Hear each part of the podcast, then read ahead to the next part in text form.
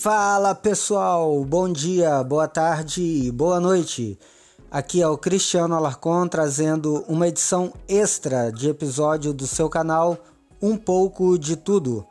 Gostaria de comentar algumas notícias que tomaram aí as manchetes nos últimos dias, falar um pouquinho delas. Bem, a primeira aqui é, é uma mais recente, né? É sobre o um incêndio no Museu Nacional no Rio de Janeiro. Bem, é, a gente tem acompanhado aí pela mídia, né? Essa tragédia realmente pode parecer hipócrita aqui utilizar um clichê como esse, mas é a verdade. É, onde nós vimos aí perdas irreparáveis para a história da humanidade. Vou até estender mais do que a história do Brasil, mas a história da humanidade perdeu muito com este incêndio, já que tinham peças ali é, de interesse histórico mundial, como muitas peças do Antigo Egito. Né? Nós tínhamos ali naquele museu a maior coleção de peças do, do Antigo Egito, foi perdida. É, além disso, tivemos ali perdas de muitos fósseis de dinossauros, documentos e etc. É, peças que resistiram há milênios aí resistiram à ação do tempo e das condições é, meteorológicas por milênios e foram destruídas em questão de poucas horas, né? É, vimos também o Ministério da Educação informou que vai destinar 10 milhões para reformas emergenciais no museu. Bem, agora é um pouco tarde, né? É claro que pode ser importante recuperar o prédio, mas o que foi perdido ali não vai ser recuperado nunca mais, né? Foi perdido para sempre. E o abandono e o descaso com o museu é apenas um reflexo do abandono e do descaso do brasileiro com a história e com a cultura nacional. Não só dos governantes, mas de todos nós. Normalmente nós fechamos os olhos para essas questões. Né? É uma consequência, na verdade, de uma cruzada pela destruição da identidade nacional. Porque nós temos visto aí nos últimos ano, anos é, o nosso povo ser dividido e nós vermos aí toda a riqueza e a cultura do Brasil, toda a diversidade cultural do Brasil ser substituída por uma divisão de classes, de cor, de gênero. Então, as pessoas pararam de compartilhar a sua riqueza cultural entre os grupos né, culturais do Brasil e foi divididos, foram divididos esses grupos e que a gente veio uma luta interminável entre si.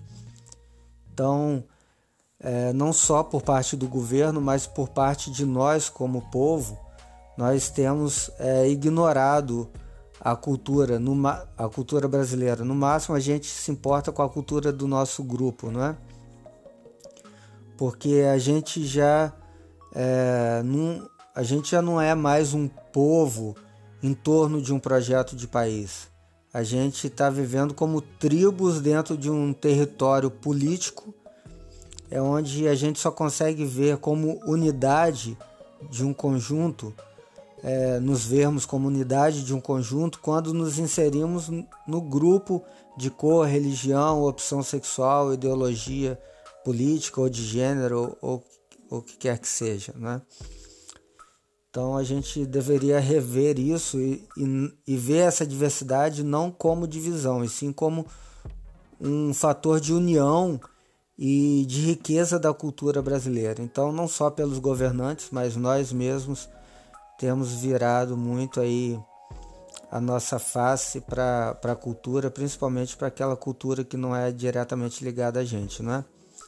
É, outra manchete que nós temos visto aí é o PT desafia a justiça brasileira. Bem, é, tem, temos visto aí nos programas de é, eleitorais obrigatórios, eu não gosto de chamar gratuito porque não é gratuito, a gente paga, né? A insistência é, do PT em manter o Lula como candidato. É claro que isso daí não, não parte de todo o PT, e sim do Lula, né, que é o, é o guia espiritual daquela religião chamada PT. E a gente vê que ele não tem compromisso com o partido, apenas consigo mesmo. Com isso, ele coloca o próprio PT em risco por conta da sua vaidade. Né? Ele, ele não está se importando muito com, com a ideologia do partido lá do começo ou com o partido em si.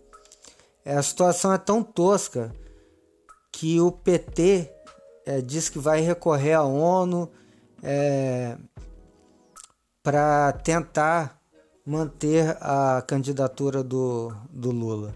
Bem, quem não faltou essa aula aí na, na faculdade aí de Direito sabe que nenhum órgão internacional tem prerrogativa sobre as leis nacionais, nem aqui e nem em lugar nenhum. Eles, esses órgãos internacionais são acordos, mas que não têm força de lei dentro do país, já que cada país é soberano. Bem, uma outra notícia que eu vi aqui é que a campanha de Bolsonaro foi a primeira a arrecadar mais de um milhão de reais em doações pela internet. Então ele está em primeiro lugar no ranking. Em segundo lugar vem o presidiário Lula, com aproximadamente 750 mil reais arrecadados, que, como este teve o seu registro de candidatura negado, ele vai ter que devolver integralmente os valores aos respectivos doadores. E uma última notícia que é, também recente é que o Dias Toffoli deu um habeas corpus para um ladrão de bermuda. Ele era um morador de rua que roubou aí uma bermuda de uma loja, estava preso e aí entraram com alguém entrou com habeas corpus aí para libertar. E o Toffoli, que a princípio negou o habeas corpus para o ladrão de bermuda, acabou por pressão tendo que, que dar esse habeas corpus, né? visto que ele deu esse, essa mesma liberdade aí pro José Disseu, é um cara que não roubou só uma bermuda, né? roubou milhões do Brasil e já é condenado há mais de 30 anos. E como eu havia dito no, em alguns episódios aí para trás, mostra mais uma vez o desvio de função da STF, né? que deveria estar tá julgando questões maiores e questões genéricas e está aí julgando esse tipo de caso que, que, deveria ficar por conta aí, especialmente da primeira instância, né? né? Na, no episódio anterior usei a expressão que o STF julga caso de ladrão de galinhas e não foi um exagero. Bem, é isso aí que eu gostaria de comentar, agradecer a vocês por estar comigo aí nessa edição extra do podcast Um pouco de tudo. Grande abraço e até o próximo episódio.